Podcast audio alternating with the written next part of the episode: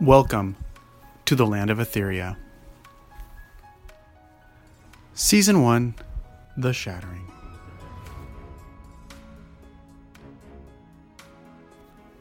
Episode 19 The Botanist and the Dianthus Root.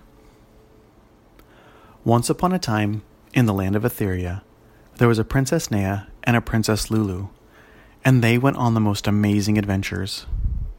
Nea, Lulu, Darius, Rose, and Flix had just saved Fiamma, the fairy, but were ambushed by some unexpected visitors in an old, abandoned elven keep on the edge of Boxley Wild.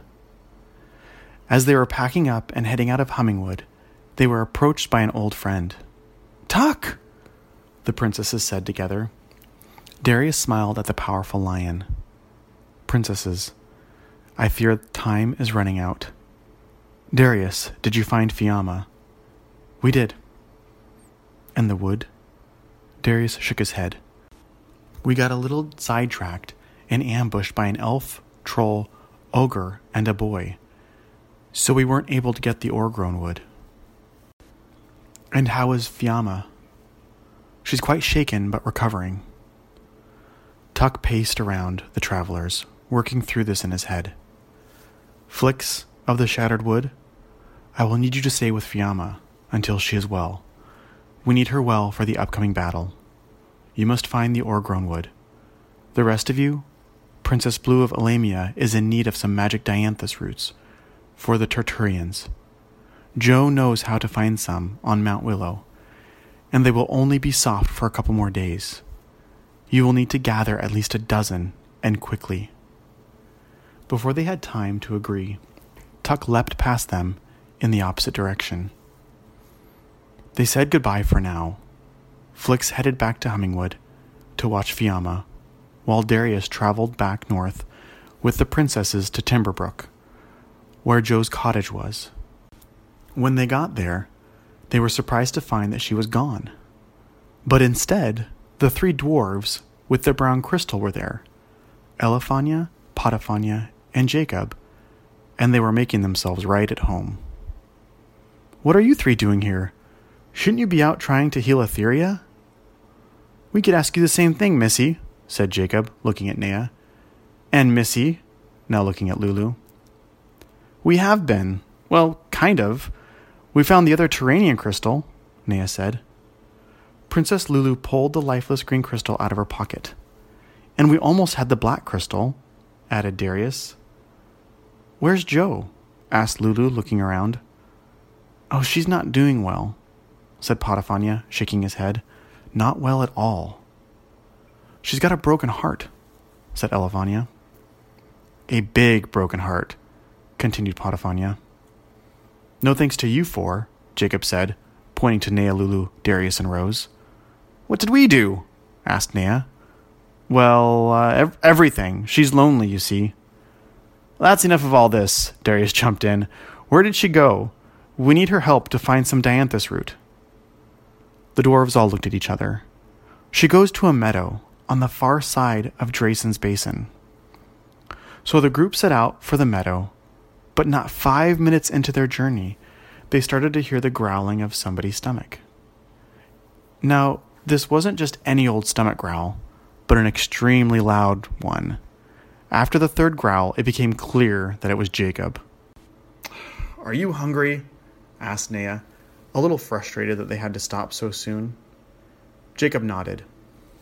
Luckily, they hadn't ventured too far out of Morinvale yet, and stopped to get some food at a small cafe. When they entered the cafe, though, there were people sitting down who gave Darius and Rose a bunch of funny looks. They didn't like animals coming into places where humans ate. In some areas of Etheria, there were animals that could talk. Uncommon animals, they called them. The uncommon animals, to protect themselves, made a point a long time ago to avoid most humans and tried to avoid human affairs altogether. They kept to themselves to stay safe. Rose was a common animal, meaning that she could not talk. But still, animals were not welcome in establishments in general. It was a thing that most people didn't talk about. they just quietly did. Darius, having no other option or way of walking into a cafe, didn't follow this rule, and in certain parts of Etheria it didn't matter. But in other parts, like Morinvale, it still did. Well, they all walked into the cafe and grabbed a table in the corner. The dwarves, upon realizing there was a rough crowd scowling at Darius and Rose, decided to say something about it. Is there something wrong with our friend here? asked Jacob. The dwarves were about half the size of the humans, but had a lot of courage. Jacob was joined by Elefania and Potifania, who stood beside him, while Nea and Lulu also stood up, but closer to Darius and Rose, just in case. We don't like animals in our cafes here, said one of the women sitting at the bar. Especially not bears, said another sitting next to her. Don't you realize who this is? asked Potifania. We don't care, and we don't very much care for dwarves either, said the woman at the bar. Darius, sensing the anger and the pain in everybody's voice, had an idea. Wouldn't it be nice if people could be more open to dwarves and to animals? Why get angry about these things? Is it just because we're different? asked Darius. That seemed to stun everyone for a minute. But although they were stunned for a second, that didn't stop them from getting angrier and louder. Yes, yes, it is. We remember what the uncommon did to this village. We don't forget, said the man behind the table. Darius, sensing that the temperature was getting hotter and hotter inside the cafe, started to stabilize himself on Rose in case things got rough. Wait! Darius, your crystal! Lulu whispered and pointed to his pocket. Darius jolted Rose back, who immediately jumped on the table behind them, by accident. And in doing so, she bumped Darius into the wall and smashed part of his harness, leaving him wobbling awkwardly. The audience in the cafe all laughed at him and his blunder. Darius pulled out his white crystal and concentrated on all the feelings in the room. The crystal started to spread ribbons of light around the room, winding in and out and through everyone's hearts. Slowly, the patrons of the cafe began to settle down and nonchalantly go back to their own discussions. Oh, dwarf, said Jacob. That could have been fun. At that moment, Joe came barging through the door of the cafe. Albert, where's my Vika juice? she asked the bartender. I don't know, Joe. She looked over and saw the princesses, Darius, Rose, and the dwarfs. Joe! they exclaimed. What are you all doing here? she asked. Trying to find you. We need your help to find some dianthus root on Mount Willow. But we went to your cottage, and the dwarf said you were heartbroken. She looked directly at the dwarves. They looked to the ground and made circles with their toes. Is everything okay? asked Nea. Yes, everything is fine. Sometimes I just need a little alone time to think things through. Have you girls ever made a mistake before? One that hurt someone's feelings? Someone you loved? I made that mistake once, and unfortunately, it's not one I can take back. Yeah, I have, said Darius. But that's when you have to apologize and reconcile. You know, make amends. Joe looked at him directly, and a little sadly. Darius, you broke your harness, Nea exclaimed. She was right. He was barely hanging on with his harness. We need to find someone who can fix it. At that moment, Nea and Lulu both looked at each other. The inventor, they both said at the same time. The inventor? Joe asked. Of Sparland? You know him? Lulu said. She sighed. Darius realized he couldn't jeopardize Nea and Lulu's mission to protect Alamia. Princess Nea and Princess Lulu, you need to continue your journey. Go with Joe to Mount Willow and find the roots. I'll only slow you down. Are you sure, Darius? Nea asked. Don't be silly. We'll go with Darius. We've spent plenty of time on Mount Willow, Jacob said, offering to help. Are you sure? Nea asked, addressing the dwarves. They all nodded their heads. Okay, tell the inventor what's going on, and once Darius' harness is fixed, meet us at Tortura Bay. The group split up, Nea, Lulu, and Joe heading up to Mount Willow to find the Dianthus root, and Darius, Elefania, Potifania, and Jacob to find the inventor who could fix Darius's harness. When the princesses reached the base of Mount Willow, Lulu decided to ask Joe something. How did you learn so much about plants? Well, you might say that being good with plants just came to me. At that moment, Lulu slipped, but caught herself before falling. When she slipped, her pocket opened and exposed a strong beam of green light. They all stopped and looked at Joe. You're a keeper, Lulu said, of a Turanian crystal. Joe looked at the two princesses. I have been before. You knew? They asked. I had a feeling, she smiled. It's not the first time I've encountered that Turanian crystal. They climbed the mountains, and Joe explained that long ago, Etheria had been in trouble before. Her, along with Simon and others, had helped save Etheria then. They needed the crystals to stop a powerful darkness, just like today. There were others who wanted to use the crystals for evil. The two princesses told her about the tricky elf, the troll, the ogre, and the boy they ran to at the elven keep. Joe was a great listener, and even though she was old enough to be their grandmother, she was an excellent adventurer. We're almost to the summit, where the roots are, she said. You both must stay here. Trust me, I must go this last part alone. The dianthus roots are powerful and kept safe by a very special gardener up there.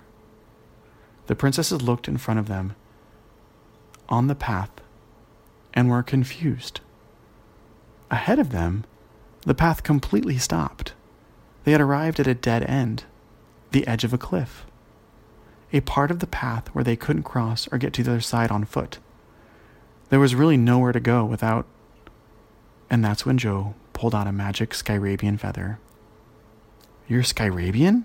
asked Nea. Not quite, she smiled, then held the feather to her breast. Immediately, she started to grow the most beautiful white wings. Before the girls could say a word, she leapt from the cliff and soared into the sky, wings flapping back and forth. From Mount Willow, the princesses could see the Boxley Wild, Sparland, the scattered woods, and Mount Boulderhorn it was truly beautiful. They could even see islands off the Torturian Sea they'd never seen before. Do you think we'd ever get to explore those areas? Nea asked. I hope so, Lulu said, and they both smiled. Twelve roots? Joe asked once she returned. When she landed, she removed the feather from around her chest and put it back in her pocket. When she did, her wings slowly shrunk then disappeared entirely. Yeah, twelve, Nea said. I grabbed a few extra just in case. Jewel could probably use a few extra. Jewel? Excuse me, Lady Jewel of Alamia, Joe corrected herself. You need these for the Torturians, right? That's what Tuck said, Nea asked. Well, she's the only one I know who knows how to use these. They walked down the mountain and trekked to Tortura Bay. The princesses were surprised to learn that Joe had been on quite a few adventures over the years. She may have been older, but she could still climb up and down a mountain and knew so much about plants and the land.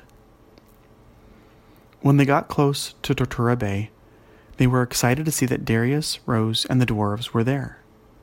Luckily enough for them, the inventor was also there with his walking stick and a metal orb ready to summon the Torturians. When the inventor looked over and saw the two princesses walking closer, his face turned pale at the sight of Joe. Hickory? she said, confused. Hickory didn't respond. Instead, he took his metal key and knocked the orb of his walking stick and stuck it in the water, summoning the Torturians. As they waited for an answer, no one spoke a word. Joe looked in one direction, and Hickory looked in the other. Slowly, the water started to move closer and closer up the beach, and eventually Princess Blue and the older merman showed up with another mermaid and merman.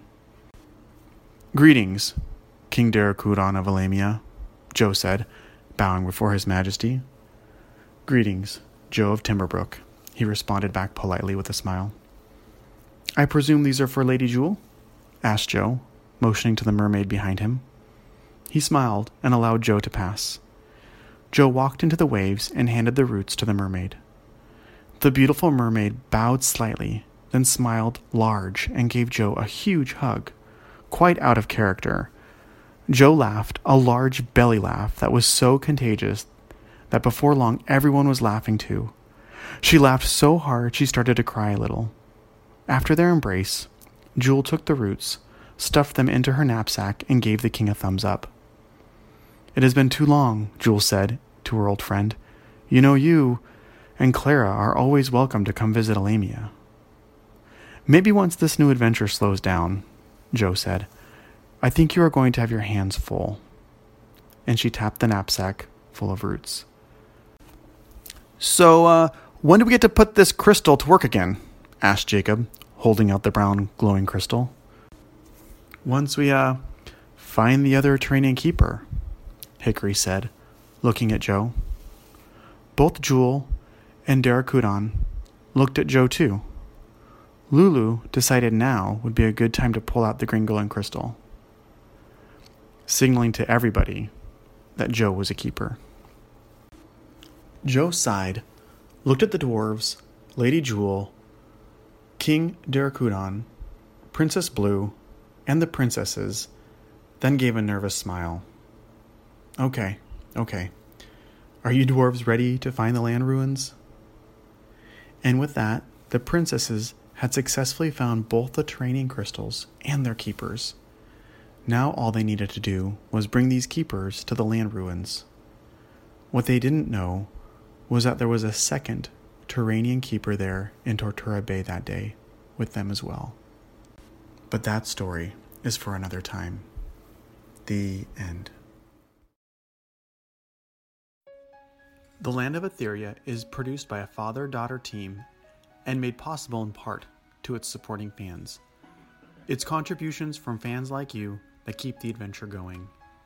If you enjoy The Land of Etheria and would like to see more episodes, please visit us at www.thelandofetheria.com and consider supporting the podcast. Thank you and have a great night.